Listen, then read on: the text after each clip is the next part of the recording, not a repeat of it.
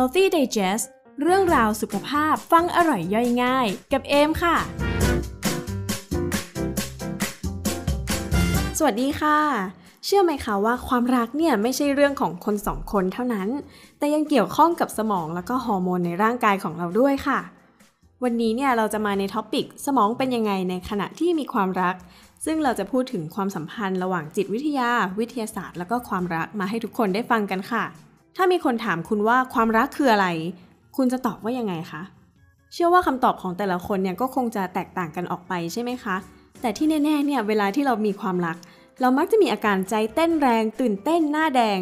จริงๆแล้วเนี่ยเชื่อไหมคะว่ามันมีเรื่องของสารเคมีในร่างกายเข้ามาเกี่ยวข้องกับความรักในทุกๆขั้นตอนเลยค่ะมี TED Talk อยู่เรื่องหนึ่งค่ะชื่อว่า The Brain in Love ของ Helen Fisher นะคะเป็นนักมนุษยวิทยาชาวอเมริกันที่ศึกษาการทำงานของสมองระหว่างที่มีความรักแล้วก็ระหว่างที่อกหักค่ะซึ่งเธอเนี่ยอธิบายความรักไว้ได้ค่อนข้างน่าสนใจทีเดียวค่ะเธอบอกว่าสมองที่มีความรักเนี่ยเหมือนสมองที่กำลังมีความสุขจากโคเคนเอ๊ะงงใช่ไหมว่ามันเหมือนกันยังไงต้องเล่าให้ฟังอย่างนี้ค่ะว่าสมองที่กำลังมีความสุขจากความรักเนี่ยเพราะว่ามันมีกิจกรรมหนึ่งในเซลล์บางกลุ่มค่ะที่เรียกว่าเซลล์ เอ เท็น หรือว่า เอ สิบ เนี่ยนะคะเป็นเซลล์ที่ผลิตฮอร์โมนโดปามีนแล้วก็ฉีดพ่นไปยังหลายๆส่วนของสมองรวมถึงส่วนหนึ่งค่ะที่เรียกว่า Ventral Tegmental นะคะเป็นส่วนหนึ่งของระบบการให้รางวัลของสมองค่ะซึ่งจะอยู่ลึกกว่ากระบวนการคิดอย่างมีเหตุผลแล้วก็อยู่ลึกกว่าอารมณ์ต่างๆไปมากค่ะซึ่งกิจกรรมในสมองที่เกิดขึ้นเนี่ยเพราะว่าเป็นกิจกรรมเดียวกันกับสมองตอนที่อยู่ระหว่างเสพโคเคนนั่นเองค่ะฉะนั้นเวลาที่คนเรามีความรักเนี่ยสารโดปามีนหลั่งในสมองก็จะทำให้รู้สึกตื่นตัวกระฉับกระเฉงไวต่อสิ่งกระตุ้นนะคะทำให้เรามีความสุขเหมือนเวลาที่เราออกกำลังกายเยอะๆหรือเวลาที่มีเซ็กซ์นั่นเองค่ะเพราะว่าโดปามีนเนี่ยเป็นสารเคมีที่ทำให้รู้สึกเหมือนได้รางวัลค่ะมาถึงตรงนี้เนี่ยน่าจะพอเห็นภาพกันแล้วใช่ไหมคะว่าทำไมคนเราเนี่ยถึงยอมทุ่มเทต่างๆมากมายเลยเพราะความรักโศกเศร้าเพราะความรักก็มีมามากมีชีวิตอยู่ได้เพราะความรักยอมทำอะไรบ้าๆก็เพราะความรักยอมตายเพราะความรักก็มีเรียกว่าบูชาความรักยิ่งชีพเลยค่ะบางทีเนี่ยมันอาจจะดูไม่ make sense เอาซะเลยแต่ว่าถ้าจะบอกว่าความรักเหมือนกับสารเสพติดเนี่ยก็คงจะไม่เกินจริงเท่าไหร่ค่ะข้อมูลจากดร.ประภาพันธ์จูเจริญประธานคณะกรรมการบริหารหลักสูตรวิทยาการเสพติดสถาบันพัฒนาสุขภาพอาเซียนมหาวิทยาลัยมหิดลค่ะได้ให้ข้อมูลไว้ในมหิดล Channel ค่ะว่าโดปามีนที่หลั่งออกมาเวลาที่เรามีความรักเนี่ยนะคะจะหลั่งออกมาเป็นบริเวณเดียวกับที่คนไข้ยาเสพติดใช้เลยค่ะซึ่งทำให้มีความรู้สึกโหยหาคิดถึงตลอดเวลาแต่ทว่าการลุ่มหลงในความรักเนี่ยนะคะมันมีอะไรที่ซับซ้อนมากกว่าการเมาโคเคนเยอะเลยค่ะเพราะอย่างน้อยเนี่ยเรายังสั่งเมาจากโคเคนได้แต่ความรักความโรแมนติกนี่นะสิคะมันเป็นความหมกมุ่นการครอบงำให้เราสูญเสียความเป็นตัวเองจนเราไม่สามารถหยุดคิดถึงใครอีกคนได้เหมือนกับว่ามีเขาเข้ามาสิงอยู่ในหัวยังไงอย่างนั้นเลยค่ะฉะนั้นการครอบงำนี้นะคะจะยิ่งเลวร้ายขึ้นเมื่อเราถูกปฏิเสธค่ะอย่างเวลาที่เราอกหักเนี่ยเชื่อไหมคะว่าสมองที่อกหักก็เหมือนสมองที่กำลังลงแดงค่ะเพราะเวลาที่เราอกหักแล้วรู้สึกเศร้าเนี่ยมันมีฮอร์โมนตัวหนึ่งเข้ามาเกี่ยวข้องนั่นก็คือฮอร์โมนเซโรโทนินซึ่งทำหน้าที่ควบคุมการแสดงออกทางอารมณ์ความรู้สึกแล้วก็การรับรู้ความเจ็บปวดนั่นเองค่ะสำหรับคนที่มีปริมาณของเซโรโทนินที่ไม่สมดุลเนี่ยก็จะทำให้เกิดอาการฉุนเฉียวรักแรงหึงแรงเมื่อเซโรโทนินทำงานเนี่ยนะคะมันจะไปเกี่ยวข้องกับการควบคุมสั่งการของกล้ามเนื้อต่างๆทำให้เราอ่อนเพลียเพลียแรงไม่อยากลุกไปทำงานซึมเศร้านั่นเองค่ะ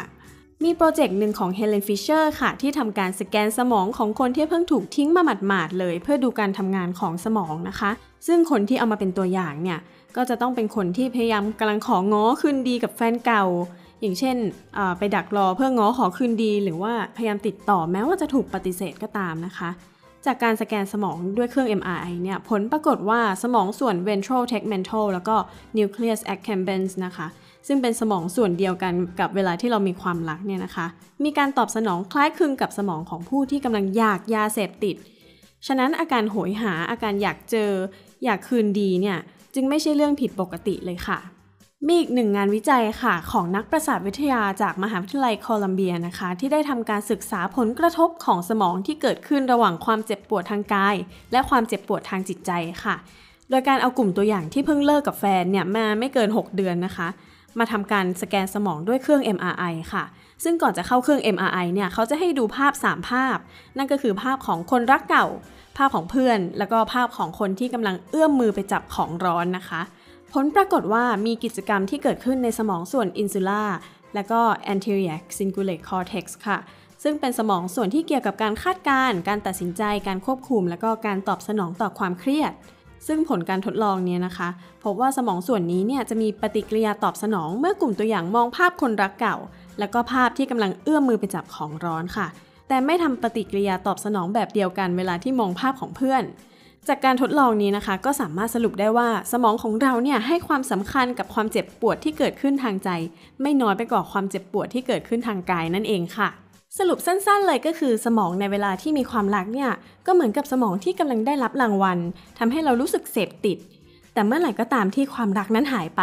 สมองก็จะรู้สึกโหยหาอยากได้สิ่งที่เราเคยได้เนี่ยกลับมาจึงเป็นอีกหนึ่งเหตุผลค่ะว่าทำไมหลายคนจึงสามารถทำอะไรบ้าๆเพราะความรักจะว่าคล้ายกับอาการลงแดงเวลาขาดสารเสพติดก็ว่าได้ค่ะถ้ามองย้อนกลับไปเนี่ยหลายคนอาจจะต้องขำกับสิ่งที่ตัวเองเคยทำตอนที่กำลังอกหักนะคะแอบคิดในใจว่าทำไมตอนนั้นเราถึงกล้าทำอะไรแบบนั้นลงไปวะเนี่ย